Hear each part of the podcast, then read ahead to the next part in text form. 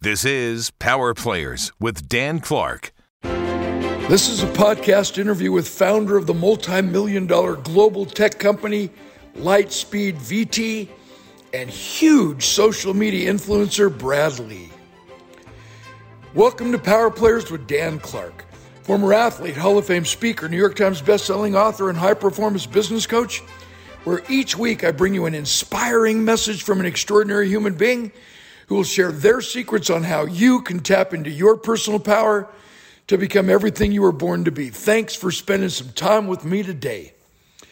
In this episode, my buddy and mentor, Brad Lea, founder, CEO of Lightspeed V2, the world's leading interactive training system, host of the top-rated podcast, Dropping Bombs, owner of multiple companies, author of the best-selling book, The Hard Way, and Ferrari-driving, cigar-smoking, bodybuilding, philanthropic family guy, allows me to uncover the backstories of his life, to share how and why he has become one of the most influential entrepreneurs, business philosophers, and success coaches on the planet, giving us an inside glimpse into his secrets to helping generate millions for heavy hitters, including Tony Robbins, Zig Ziglar, and Grant Cardone, elaborating on his sacred six truths that will help everybody take ourselves to the next level to become the very best version of ourselves as we take control of our lives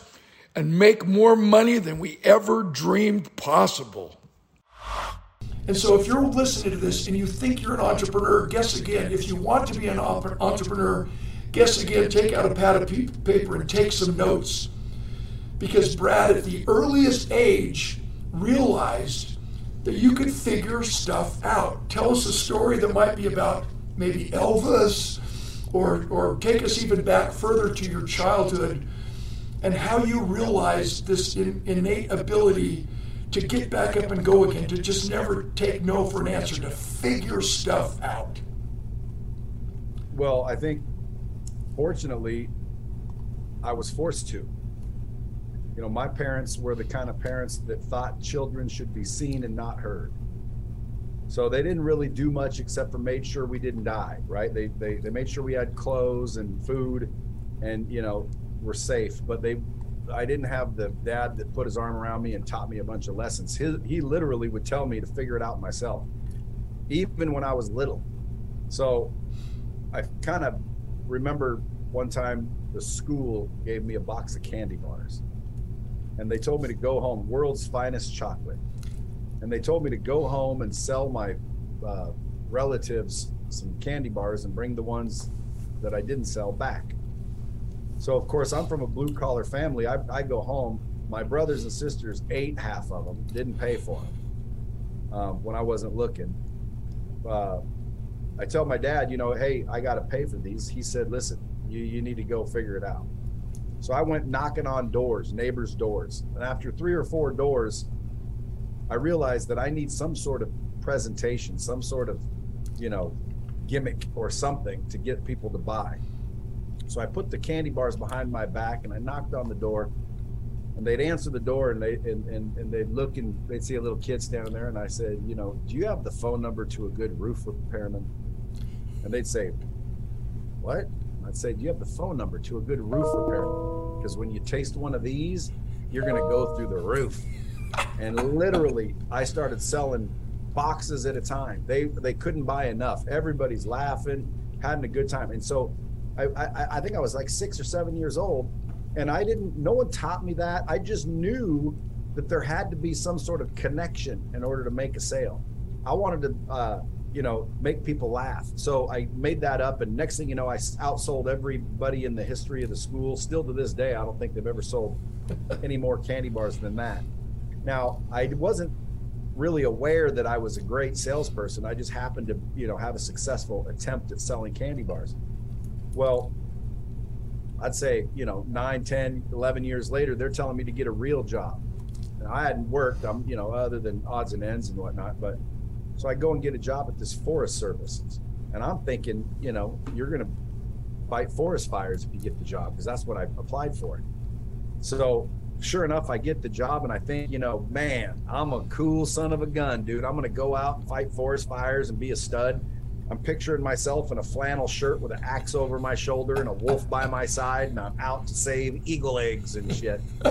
And so I get up there the first day, man, and I'm telling you, I step off the bus and there's this big old bag, black rubber bag of water, and they're like, throw it on your back. You pick it up, it's heavy as hell. They wanted you to put it on your back, and they told me to go up and down the mountainsides looking for stumps that were smoldering and squirt them. It was called a piss bag. So I literally went from freaking macho man firefighter to the piss bag operator, lowest man on the totem pole. Couldn't believe it, but it was $22 an hour. And back then that was a lot of money. Everybody in my family was blue collar working. They thought, I can't even believe you got that job. Like, everybody wants that job. You are so lucky to have that job. So a couple days into it, man, I get a little patch of poison oak on my arm. So I go up to the dude and I'm like, dude, I got poison oak. I'm not gonna be able to show up for a couple days. And he said, listen, it's part of the job. He opens his shirt and he's covered in poison oak from head to toe. His whole body looks like a scab. And I'm like, excuse me? He says, that's part of the job, man. So literally, instantly, I quit the job. I said, dude, I'm not doing this anymore. You guys, plenty of people to replace me. Next day, I know I'm going to disappoint everybody, so I open up the newspaper and I see an ad for selling cars. So I thought to myself, okay, let me go in and try that. So I go into the car dealership, I get the job. Within a month, I was making $6,000, $10,000 a month. I was making more money than anybody in my family. The customers were coming to me, and the best part is 2 days after I started, they told me, go out and pick out a car. I said, what do you mean? They said, go pick any car you want. You get a car to drive. They're called demos. So, and I'm like, you're giving me a car? They're like, any car on the lot you can drive. So I went out and picked this Trans Am. They had, you know, a dealer plate. They'd stick it on there and they're like, no, there you go, there's your car. I couldn't believe it. This hard labor backbreaking nonsense that everyone told me I should get wants me to have poison oak. Over here, I'm making all this money dressing in a suit and a cologne, and they want me to have a Trans Am. And now it doesn't take a rocket scientist to figure out which one's best for me. You know, my whole family, my whole blue collar mindset family was telling me, dude, do not work on commission. You'll never make it. You'll never have any security. You want this other job. They were bummed. They were pissed. I said, dude, I got this. And so I started selling. And that's when I remembered that I've got the ability to sell, close, influence, and persuade people. And how old were you then? 22, 20? Well, no, I was 17, actually, when I got the job, because I had 3 weeks to go before I was 18, and you needed to be 18 to sell cars. So when I checked, when it asked me how old I was, I just lied and said I was 18. Well, I ran around like a big mouth and told everybody I was actually 17, and they didn't like me because I was kicking their ass, and all the other salespeople, they were all older dudes. And so of course the word got back to the boss. The boss called me and he said, how old are you? And I said, 17. He said, you wrote 18 on your application. I said, I know. He said, why'd you do that? I said, because you need to be 18 to get the job. He looks for a second and he goes, how many cars you got out right now? I said, 16. It was like 2 weeks in. Most people never sold 16 the whole month. I said, 16. He said, when do you turn 18? I said, like in another couple weeks. He goes, can you keep your mouth shut that long? I said, yes, sir, I can. He said, well, then keep your mouth shut. Quit telling everybody you're 17. Get out there and sell some cars. And I thought to myself, dude, I'm home. Like, this is my kind of place. So I just sat there and learned to sell cars and went up through the car business and, you know, really got thick skin, you know, learned the trade and really got good at sales. You know, a lot of people think, you know, especially car salesmen, you know, that they're lying. And, you know, to be good in sales, Dan, you don't have to lie. I think to be good at sales, you have to connect. The transference of trust. The transference of trust. Yeah. Well, I say transfer is of enthusiasm, but same thing, you know, transfer of confidence, of trust. And so, you know, I just kicked butt selling for a long time, popped in and out, sold all kinds of things, ended up about 30 years old running a car dealership. Where were you? Where did you grow up? At this point, I was in Las Vegas, Nevada. Yes, sir. But there was this kid in the back, Mexican dude, and his kids and his family would always come in for lunch, and, you know, just the nicest family you ever want to see. Good dude, right? Just real good guy. And I kept telling him, like, dude, come up front. Let me show you how to sell. He goes, no, he doesn't know. He doesn't like sales. He doesn't want to be confrontational, yada, yada, yada. But I noticed that his wife and his kids were always very, you know, quiet and shy and kind of, you know, head down. You saw him in kind of tattered clothes. They didn't make a lot of money. He was minimum wage. No one else worked in the family. So I finally convinced him to let me show you how to sell. I brought him out front. Within 3 months, the guy was making $15,000 or $20,000 a month. Wow. That money literally transformed the dude into even a better guy. His wife came in happier, smiling. His kids came in laughing and joking and running around in new clothes. He told me that literally I changed his entire life, and it made me feel so good. I thought, I'm going to quit my job and go train people how to sell, close, and influence. So I quit my job, went out on the road, and thought, man, I'm going to build the biggest training company the world has ever seen. So I go out there and I start getting jobs where, you know, they pay me 10 grand for the day, bring in all their salesmen, and I tell them what I tell them. Now, keep in mind, when I worked at this dealership for the longest time, dude, I would bring people right out of Burger King or Foot Locker. I mean, I would take landscapers, anybody, and turn them into badasses real quick. And so I knew I had the ability to freaking do this. And I saw what it did for this guy, and it made me just want to do it for other people. It felt so good.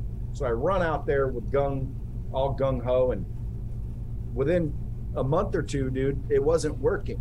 Like, all the people I were training were not miraculously getting better. Everything wasn't necessarily happening like I thought it would, and I couldn't figure out what the hell's the problem. I used to be able to touch people. Within a month, they'd be good, and now I can't figure it out. So I did a little research, and I realized there's 4 key ingredients to train somebody, like effectively train. It's good content, repetition, practice, and accountability. And it dawned on me that when I used to be at this dealership, I would give repetition, practice, and accountability because I worked there 80 hours a week and I was doing it inadvertently. But when I went out on the road and started talking, all I did was brought the good content. I didn't bring the repetition. I didn't bring the accountability. I didn't bring the practice. And so once I realized that, I'm like, wait a minute, I'm wasting my time and I'm screwing my customers because for $10,000, they're expecting me to train their team and I can't train their team in one day. So I thought to myself, there's got to be a better way. That's when I invented Lightspeed VT, and that's what literally put me on the map. And I started making millions of dollars much later, but it turned me into a multi-millionaire. And it dawned on me looking back, Zig Ziglar used to say it, the best way to help, or the best way to get what you want is to help others get what they want. Well, I didn't realize it at the time, but looking back, that's exactly what happened. My whole life, I was out to get rich for myself. I just wanted to make money myself. It was all for me. And until I helped that dude in the back, I didn't ever think about other people. But once I helped that dude and felt that way, I'm like, I want to help other people and just quit my job without even thinking about it and to go help people. And that's when the success started happening. That's when the door started opening. And that's when success started chasing me. So I tell people all the time, man, it's no cliche. Help 1 million people, and I guarantee you, you will not need any help for yourself. You just focus on helping other people solve problems, and you will get everything you ever wanted in life. And that is literally what happened to me. Okay, so let's just regurgitate. I asked rhetorically, can you train someone to be an entrepreneur, or do they have to be born with that inherent ability or desire to want to fix things, to want to help people? And what you're saying is, yes, anyone who finally makes the decision, and according to Zig's quote, you can get anything in this life that you want if you're willing to help enough other people get what they want. Once they have that mind shift, that mindset shift, they can make as much money as they dream about through service before self. Is that what you're saying? 100%. There's 3 things that I tell people. If you master these 3 things, you'll be unstoppable. Mindset, skill set, and habits. That's the key to everything. Your mindset has to be right. Your skill sets have to be right. And your habits have to be right. So if you just get those 3 things dialed in, man, nothing can stop you. You'll be literally able to do anything you want to do. Okay, so mindset. Take us back to your Elvis story. How old were you? It still intrigues me. And I think that's one of your most iconic lessons. Remember, as speakers, we have to answer 3 questions to everyone in every audience. Number one, why should I listen to you? It's the credibility piece. Have you done it or are you currently doing it? But number two, can I do it too with my past, with my limitations, with my weaknesses, and with my strengths? And then the third question, if you look at the inverted triangle, I call it my speaker's triangle, it forms a funnel. If you answer question number one, credibility, question number two, possibility, can I do it too?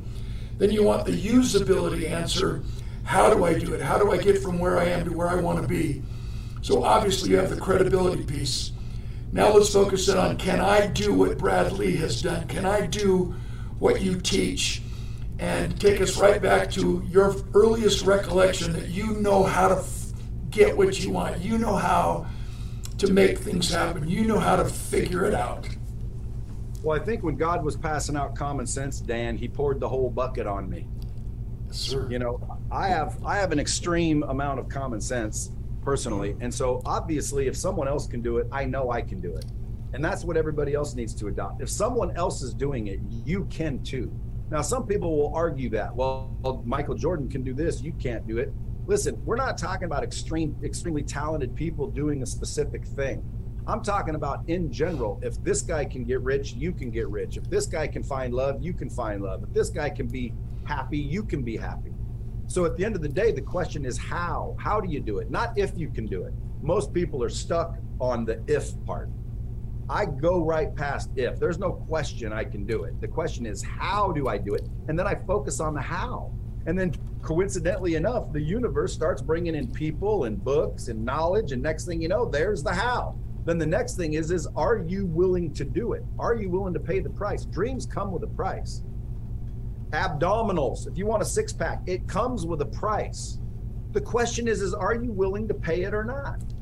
If you are, then let's get going. If you're not, then take the jersey off and sit down, man. Let the players play. Okay, I keep begging you for this Elvis story. Come on, man, that impresses everyone who hears it. Because at the earliest age possible, you figured out how to get what you want. Well, again, I don't think I figured it out, Dan. I think I just naturally had a different perspective than most people. So my dad and I are driving to the mall. Now, in the town I lived in, there was a mall called Valley River Center, and there was a hotel called the Valley River Inn, and the Valley River Inn was the nicest hotel in town. And so we're driving to the mall, and Elvis had, you know, it was in town for a concert. And of course, everybody loved Elvis. And so I told my dad as we're driving by the Valley River Inn, I'm like, hey man, if Elvis is here, I'll bet you he's staying there. We should go visit it. So my dad sees a little commotion over in the entrance to the hotel. So he rolls up and he rolls down his window and he says, what's going on? And someone goes, dude, Elvis is here, Elvis is here. My dad says, dang, I'll be damned, you're right. So we pull in, I'm like, let's go meet him. So we walk in the door and sure enough, there's a big old crowd standing by the hallway and the guards are holding people back. And I said, let's go. And he said, well, we can't, they won't let you. And I said, what do you mean? He said, look, they're stopping us. And when I looked over, I saw the guards holding the people back, but I saw openings between the legs and I saw a clear path to exactly where I wanted to go. So my dad saw being stopped. I saw an opportunity. I saw a path. Now I wasn't smart enough at that age to realize, okay, let me, break this down. But now when I look back, you're exactly right. My mindset, my perspective was looking for opportunities. Other people look for challenges and blockages. So again, sometimes you just got to shift your perspective. Because when I looked over there, I saw openings and opportunities. I shot through the legs, went right under the rope, right past the guards, and they didn't stop me. I walked right up to the door. Elvis Presley opened up the door. Him and his entourage came out. He walked by, sees this little kid standing in the hallway that was supposed to be cleared of all people. He pats me on the head and he says, how you doing, little man? And turns around and walks down the hall. Everybody freaked out because he patted me on the head. And I'm telling you, Elvis was a big deal back then. Absolutely. And so again, I mean, at the end of the day, how did I get to meet Elvis? Well, again, I didn't see obstacles. I saw openings. It was the same picture. So now think about that when you look at life. What picture are you looking at? Because I can look at the same situation as somebody else and see opportunity, and they will see challenges. Absolutely. And when you focus on challenges instead of opportunity, you end up talking yourself out of it, losing the nerve, conforming. Absolutely, yeah, don't waste a good recession. So I want to get to the inside scoop, the mindset, the repetition, the preparation of you starting the most amazing, legendary company, Lightspeed VT. So did you conceive this idea and then with the mindset, build it and they will come? Or did you research and find that there was an actual need, a real niche need of these bigwigs investing in personal development, and you came to the rescue? What was your mindset? Did you build it first and expected that to attract them? Or did you find out there was a need and then you accommodated that need? You know, it's funny because I built it for me. My thought was, I'm gonna need a thing that's gonna allow me to give this information with repetition and practice and all the things that were necessary. So I built it completely thinking I'm gonna put my training in here so it'll work again. Because again, I set out to help people and I wasn't helping people. So I had a problem and I solved it with this system, with this software. But I solved my own problem. What I didn't realize is as I solved my own problem, I solved a lot of people's problem. Because training in person, one shot at a time, does not work. It's exposing people, it's not training people. You look at the military, you look at athletes, all training, actual effective training requires good content, repetition, practice, and accountability. Otherwise, they'd throw you a video of a war and tell you to grab your gun and go. No, they train you over and over and over and over again. So I built the system so I could deliver my training so it would work and I could help people again and feel good about what I was doing. So I went out there and it started working. And now I'm like, okay, cool, I fixed it. So now I'm starting to gain a little traction, but I only got so big. And then I kept running into everybody saying, well, we use this person and we use that person and we use this person. And I'm thinking to myself, yeah, but I'm better than them. I can help you better than them. And there was no talking them out of it. So I thought to myself, so if I had these people on this platform, would you buy it? And they'd say, well, if you had our guy like Zig Ziglar, Brian Tracy, Tom Stuker, Grant Cardone, there was a bunch of people in that business. If you had them in this thing, oh, absolutely, we'd buy it. So I just, again, common sense tells me, well, then just go get them. So I quit trying to sell these people me and said, you know, because again, in my mind, if you want to sell somebody something, dude, you know, make it easy. Like, don't make it difficult, like make it easy. You want Grant Cardone, for example? Well, let me go close Grant Cardone on using this technology. So I started to, and plus I didn't want to compete with all these guys. They had much bigger names, way bigger budgets. And I thought I'll collaborate with them. So I started hitting up the trainers with the big names that everybody wanted. And I said, listen, I have a software that's going to solve your problem. I know the customers that'll buy it from you. So you have an immediate return on your investment. Yeah. How about we take my name off this software, put your name on it, take my content out, put your content in it. I've got all the studios, I've got all the people, I've got everything you need. And by the way, this was 21 years ago. No one was doing this. So I said, how about, you know, use my software, you go out and close these deals that are wanting you instead of me, and I'll just take a little piece from my niece, a little fraction of the action, a little slice, because I'm nice. And they agreed. So I started closing the people that teach you to close.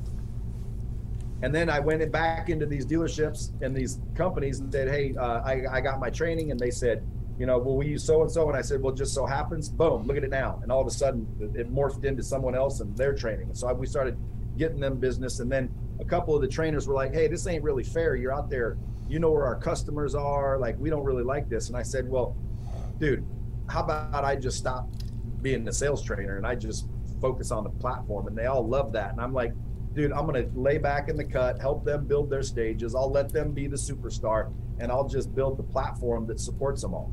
And I proceeded to go close Tony Robbins, you know, Brian Tracy, John Maxwell, everybody and anybody that had a name. I was in their face saying, dude, you need to use this technology to train people better, faster, stronger, cheaper, recurring revenue. You don't have to be on the road. I solved their problem with my software. I solved my problem. And then quite frankly, people didn't know it, but the companies that bought their training, I solved their problem because they couldn't afford to have the person work there every day for a year. But with this technology, I could put them there virtually as if they were on staff 24/7 for a fraction of the cost. I could deliver, track, and measure interactive content. It was a win-win all the way around. And that's why it's succeeded. even for Top Chef at World Poker and World Series of Poker, the UFC. Absolutely unbelievable. Okay, so this is such a great conversation, Brad.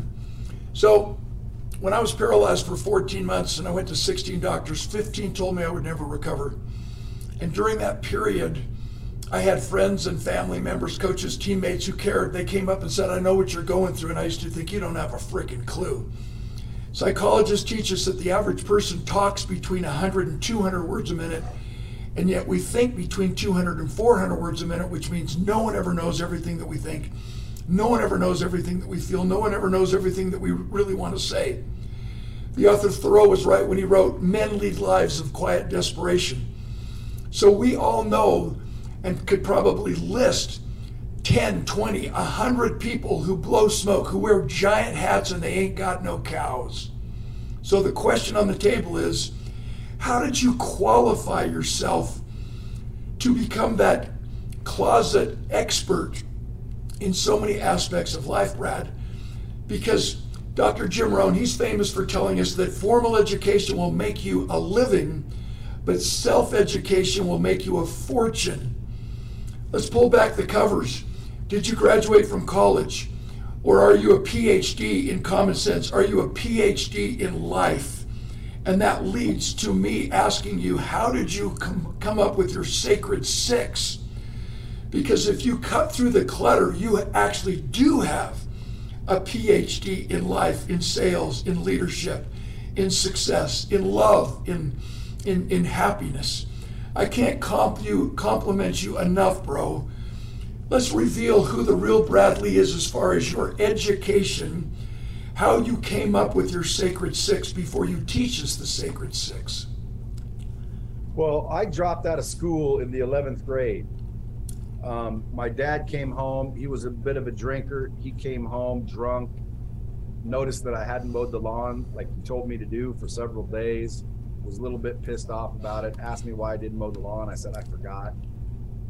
And he looked at me with that look and he said, you best hit the road. Then he looked at my friend that I had with me and he goes, you too, slick. Now he did say it a little bit differently, but basically what he said is, it's time for you to go. And he had that look on his eyes. Because sometimes my dad, you know, he was drunk a lot, but he was a functioning drunk. And sometimes he was happy and sometimes you did not want to, you know, get in his way.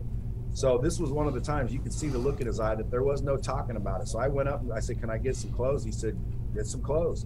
So I went upstairs, grabbed a bag of clothes and left and never went home again. So at 16 years old, I'm out on my own. And of course, you know, I decided, why would I go to school? That's nonsense. So I quit school like an idiot. But in hindsight, it's probably why I'm the way I am. A lot of my friends that went on to college and had good families and good upbringing, and they went on to college, a lot of them, believe it or not, work for me or work for people like me. To me, I went to the school of life and they went to some nonsense school where they're learning from people that haven't ever done it, who learned it from people who haven't ever done it, who learned it from people who haven't ever done it. So I started learning from the people that are doing it. I started doing it. And again, I think you're going to learn best by failure. You know, in my book, The Hard Way, it opens up with death, because I died when I was 2 years old because I drank turpentine. My dad told me, stay out of the cupboards. Turns out, you know, 2 years old, I must have got under the cabinet and drank turpentine. They found me on the floor, rushed me to the hospital. Hospital said I was dead. But anyway, the book that opens up, it says, death is the best teacher there is. The problem is you can't afford the lessons. Because if you really want to learn something, get killed by it. And trust me, you learn quickly, just like putting your hand in fire. So you learn quicker that way. And unfortunately, I learned the hard way my entire life. You know, I didn't have any mentors or coaches, and I wasn't smart enough to ask for them, even if they were there. You know, I wouldn't listen to anybody. You know, I thought I knew everything. You know, and if you were doing something, I knew there was a better way of doing it. There had to be. Like, you know, so I was always that person looking to improve whatever anyone was doing. I wasn't smart enough to just emulate what everyone was doing. But anyway, after a long time and a lot of different, experiences, you end up learning things. So ultimately that developed into the Sacred Six. And the Sacred Six is really just a matter of teaching people how to start to like themselves. Because believe it or not, there's people in the world that can't figure out why they don't have success. And it's because deep down in their subconscious, they don't think they deserve success. They don't like themselves enough to be successful. They don't like themselves enough to demand a better relationship, a better existence. And it's below their awareness. Subconscious literally means below awareness. So it's not even something that we're aware of. And I used to do the same thing. And so I developed the Sacred Six to kind of get my way out of it. And the Sacred Six literally just builds up somebody's self-esteem, self-worth, self-value. And people always say, how do I build my net worth? I say, build your self-worth and your net worth will follow. That's literally how you build your net worth, build your self-worth. I've had people come to me and ask me, how do I make more money? I say, charge more money. Charge more money. That's how you make more money. And that becomes a self-esteem issue. I'm not worth that for some reason, right? That's what they end up thinking. Like, why? Like, I can't charge $500. Why not? Well, I'm not worth. That's not worth $500. Bottom line, it's always this self-limiting belief. And I had the same thing, but when I started realizing it through just doing it, like when I started speaking, I had speakers, professional speakers, talking about $10,000 is what they made, and one day I'll be able to make that, but I'm gonna have to speak free for a long time before. Someone called me one day, they said, what do you charge to speak? I said, $25,000. They said, okay. And then I went for a long time at $25,000. No, I know you. You thought, I should have asked for 50. Man, what an idiot, man. I should have asked for 50. No, because I was comparing myself to everybody else who was getting 10. Oh, yeah. So like, I'm a badass, I'm getting 25,000. But after a while, I'm sitting there and eventually I started making a bunch of money where I don't really want your 25,000 if I have to leave my family and fly over here and do all this. So I didn't really want to speak as much. And when people would call me, one day I said $50,000. Yep. And now they're giving me $50,000. And pretty soon I'm going to raise it to $100,000. And then one day, $200,000. And someone said, well, no one will ever, hire you for that. That's your limiting belief. People will pay me for that. And if people are listening to what I'm saying, it's worth it. You got it.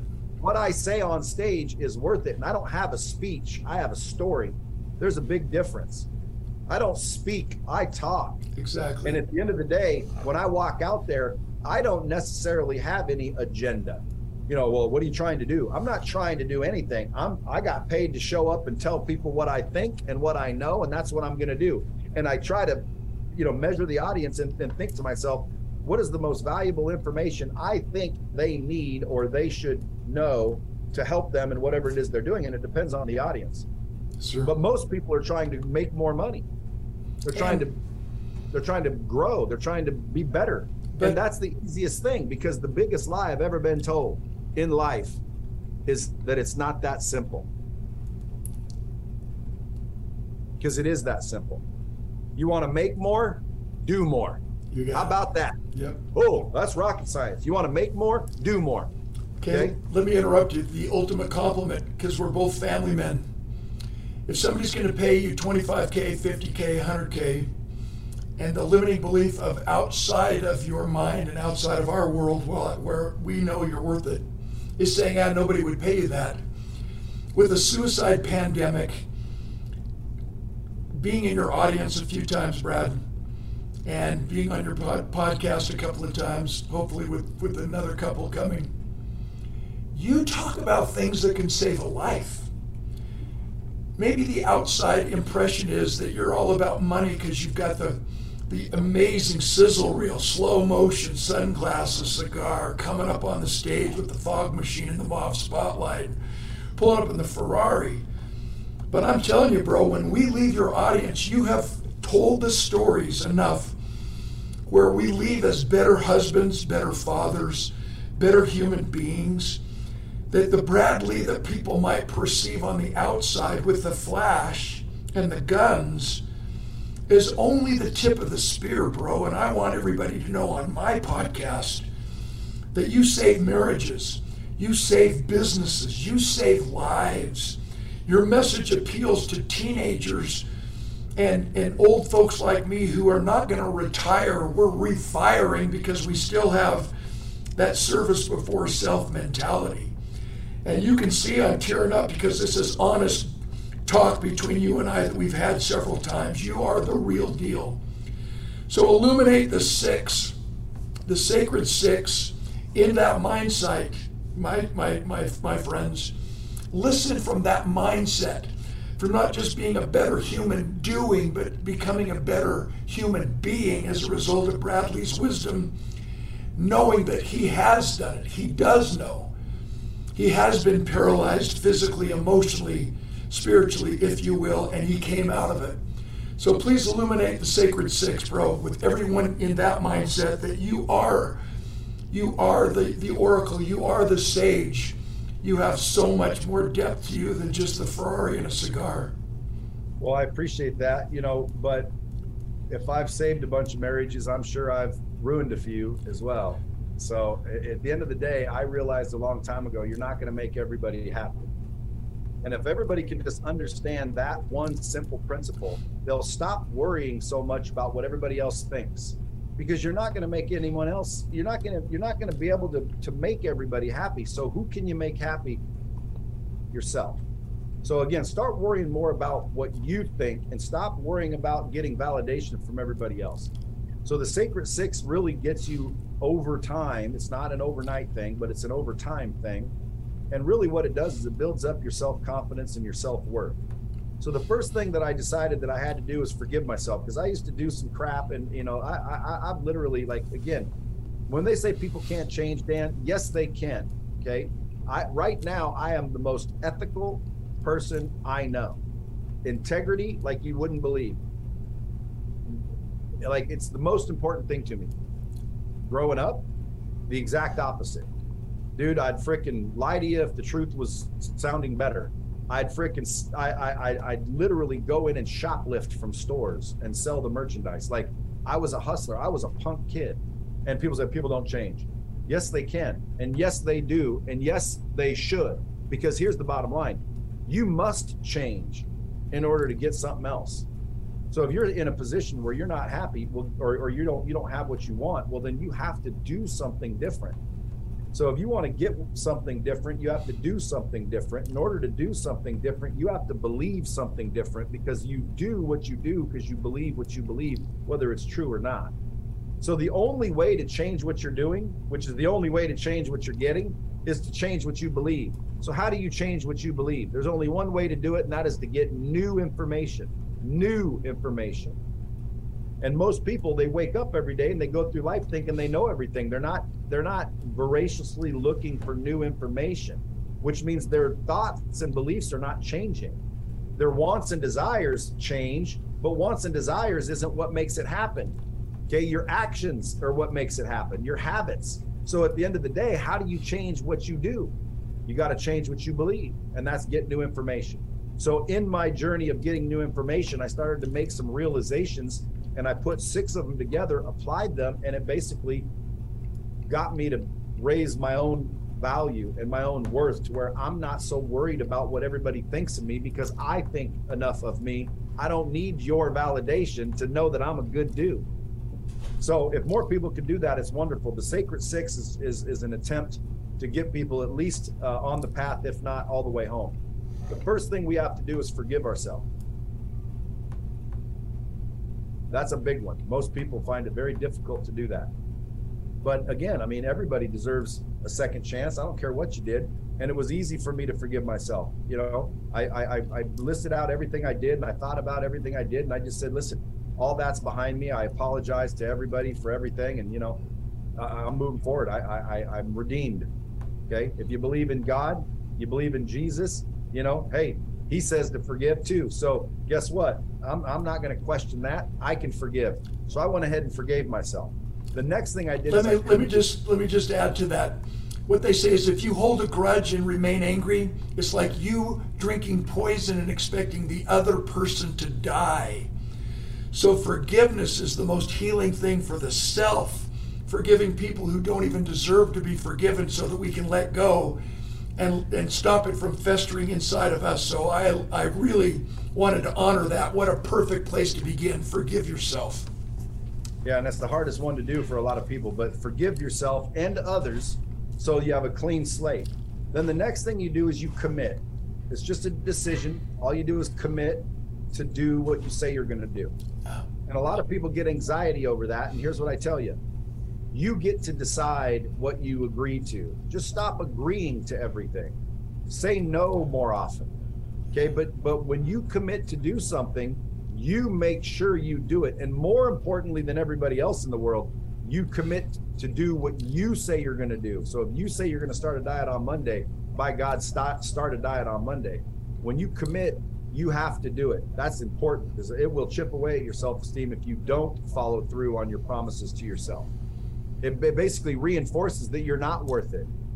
And that's what happens is the subconscious mind is saying, hey, this guy ain't worth a better life. This guy ain't worth money. This guy doesn't even keep his word. He doesn't keep his promises. He's a liar. He's a thief. He's a cheater. He's a fraud. He's running around acting like he's somebody he's not. He knows he's not, which is the funniest thing. So again, why are you acting like someone you're not? Well, to impress other people. We're back in this, it's madness. It's like, dude, quit worrying about everybody else. Start figuring out who you are and then start to like yourself. And then once you like yourself, now everybody else doesn't matter as much.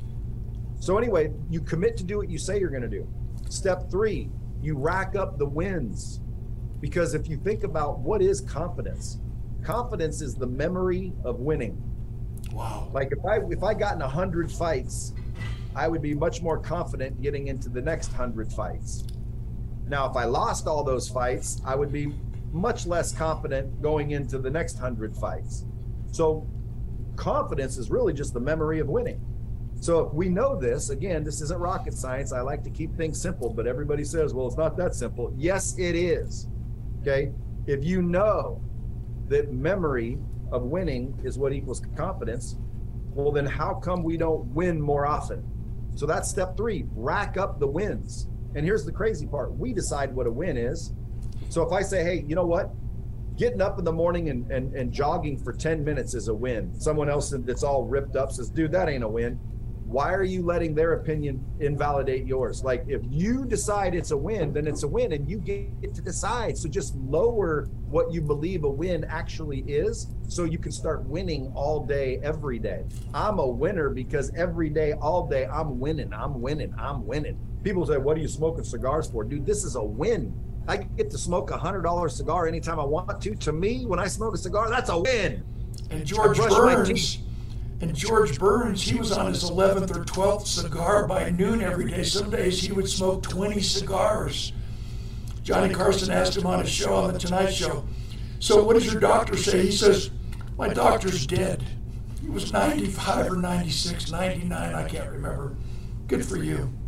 Well, you rack up the wins on a regular basis, every day, all day. Now, again, big stretch goals are good, but for long term, like today, just look at today. Don't worry about tomorrow. What can you do today to make a win? You know, I can make my bed, I can brush my teeth, I can work out, I can eat right, I can make one more call, I can make one more sale, whatever. Like you decide what those are, but make decisions and intentionally win and acknowledge your win every single day. That's a win, that's a win, that's a win. And pretty soon the days are going by and you're winning all day, every day. And believe it or not, you start to stand a little taller, you start to smile a little brighter, and you start to feel a little bit different, like you were a winner. And you start feeling like you deserve more shit. And you do. That's the crazy part. You do deserve more, but now you start to feel like it. That's where step four comes in, because step four is where most people slide back down. Step four is get rid of all the idiots. Anyone that frickin' wants to tell you that you're doing stuff wrong, I liked you the old way, who do you think you are? Dude, you didn't even graduate high school. What do you think? You're gonna be a millionaire now? You're listening to these gurus. All the negativity that comes into your head, you gotta get rid of it because what you plant will grow. If you plant wheat grows. To think something else will grow is stupid. So again, if you believe letting negative shit in will produce positive shit, you're wrong. Okay, you have to let positive in and then positive grows. So block what's coming in by step 4, which is get rid of the idiots. That's what I say, but it's basically get rid of all the negativity. Okay, then step 5. Step 5 is basically mapping out and visualizing exactly what success looks like to you, because everybody wants to know what's the key to success. Well, there is no key, it's a combination, and everybody has their own. That's why you see a lot of rich people commit suicide, because guess what, dude? They didn't figure out what success looked like for them. They thought it was money because their family did or someone else did. Like, you got to map out and visualize what success looks like for you on a regular basis. Visualize, feel what it's like, know exactly where you're going. So every day, all day, you've got a compass. Now listen, if every decision you made was better, your life would be better. So literally, our life boils down to our choices. The choices we make determine the road we take. That's the bottom line.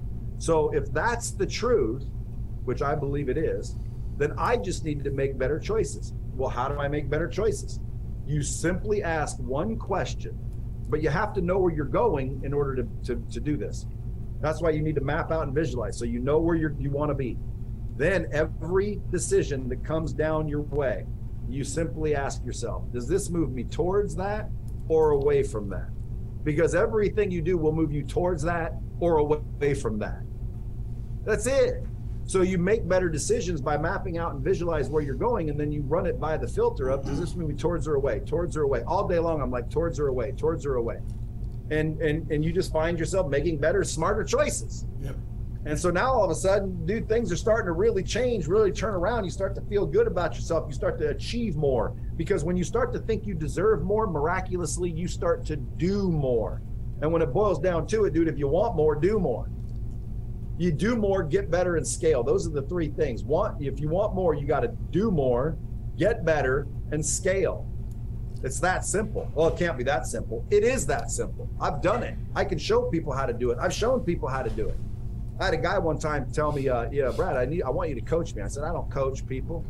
He said, I'll give you $100,000. I said, when do you want to start? He wired me $100,000. I said, what do you do? He tells me what he does. I said, well, tell me how that happens. He says, well, I set appointments Monday, Tuesday, Wednesday, and then I close deals on Thursday and Friday. And, you know, I'm like, well, how much you make in a year? He says, about $700,000. I'm like, damn, dude, that's pretty good, actually. You know, you're doing that, closing 2 days a week. He says, yeah. I says, well, why don't you just close 5 days a week? And he says, well, I got to make the appointments. I said, why do you have to make the appointments? He said, what do you mean? I said, dude, you hire a virtual assistant now for like $150 a week. They'll call people on LinkedIn. They'll freaking do anything you tell them. All you got to do is train them how to set the appointment. And now you can spend 5 days a week closing the appointments that someone else is setting. And he looked like a ghost. Gotta go, hung up. Dude, he went from 750 to 2.6 million in 1 year. Cannot stop talking about it. And all I said was, dude, you know, ultimately do more than you're doing. So anyway, he hired somebody. Whoa, that was rocket science. But anyway, the sixth one is seek new information on a regular basis. Most people, they do not realize that to change what you're doing, you have to change what you believe. And that's the only way to change what you believe. So on a regular basis, you need to seek new information. There's not a day go by that I don't think I need some new information today. You know, pick up a book, pick up a Bible, pick up the Quran, get some new information. If you already know it, dude, I'm not talking about that. I'm talking about new information, because what you know right now is causing you to do what you do right now. You need new information. So those are the sacred six. You forgive yourself. You commit to do what you say you're going to do. You rack up the wins on a regular basis. You get rid of all the negative idiots in your life. You map out and visualize exactly where you want to go. And then you seek new information every single day. And then you freaking wait. But if you do that over a 90-day period, you literally will change your entire perspective. And when it boils down to the bottom line, that's the difference between happiness and depression. Perspective. So you ever heard that? I was pissed off that I had no shoes until I met a man with no feet. Yeah. That's perspective. Absolutely. So there you have it, ladies and gentlemen, Brad Lea, LEA, Dropping Bombs, top podcast in the world. And you just received over $100,000 worth of information, maybe $1 million worth of information, if you're willing to take action. One of the things that I want you to always remember about Brad Lea is I encourage you to just follow him, join his tribe, and share this episode with everyone in the sound of your, or within your personal reach. Brad Lea is always present in the moment. When you're having breakfast, he doesn't check his phone. He doesn't say hi to people walking by, and everybody wants their picture. Everybody wants a little piece of Brad when he gets through speaking at some great event. He's always present in the moment. And on this podcast episode, obviously, bottom line, Brad just reminded us that we can only answer where are you right now. It's like ordering an Uber ride that requires that you enter in your current location. And if you lie about where you are, the directions won't work. So I challenge all of you to take Brad's wisdom to heart, re-listen, evaluate, take action.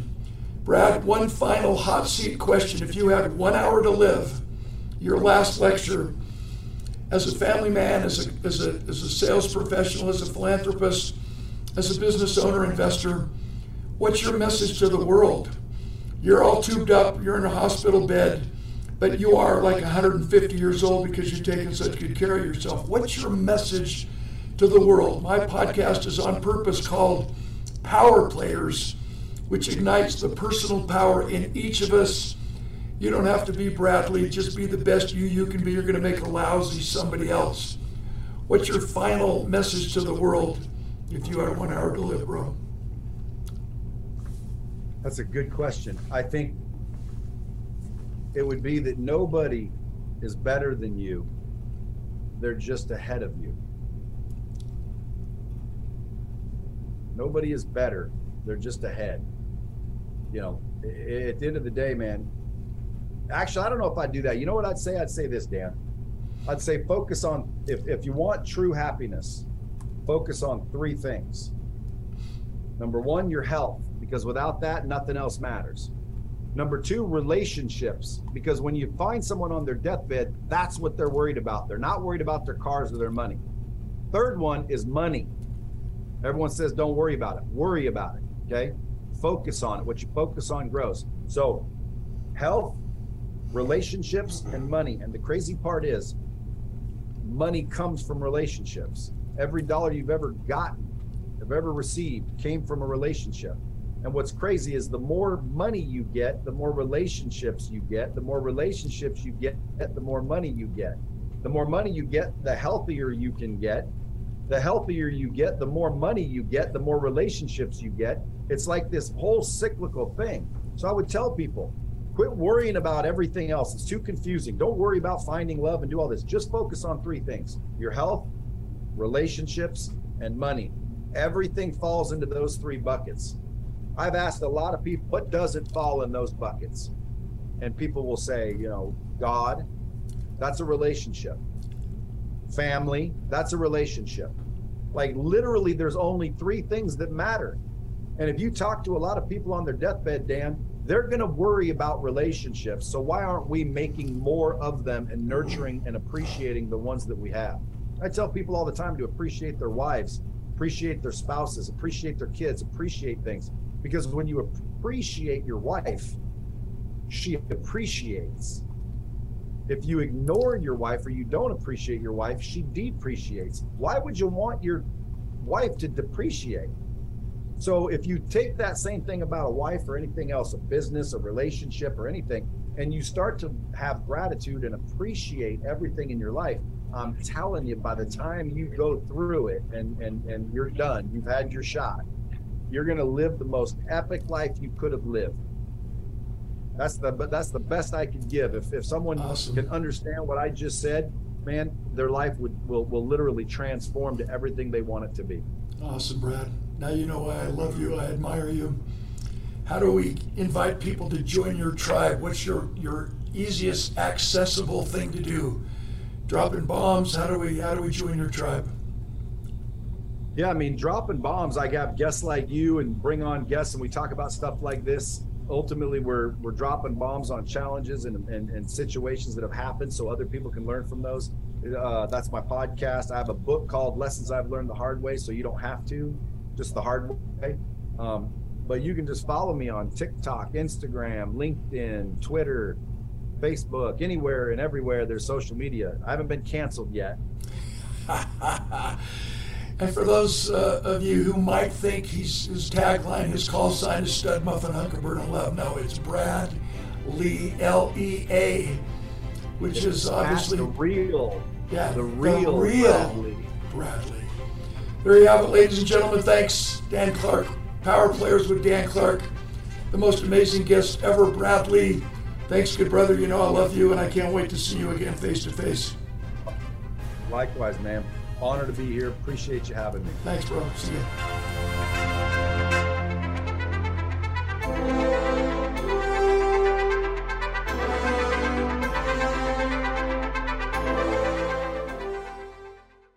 The views and opinions expressed on the Power Players podcast do not necessarily reflect those of KUTV or Sinclair Broadcast Group.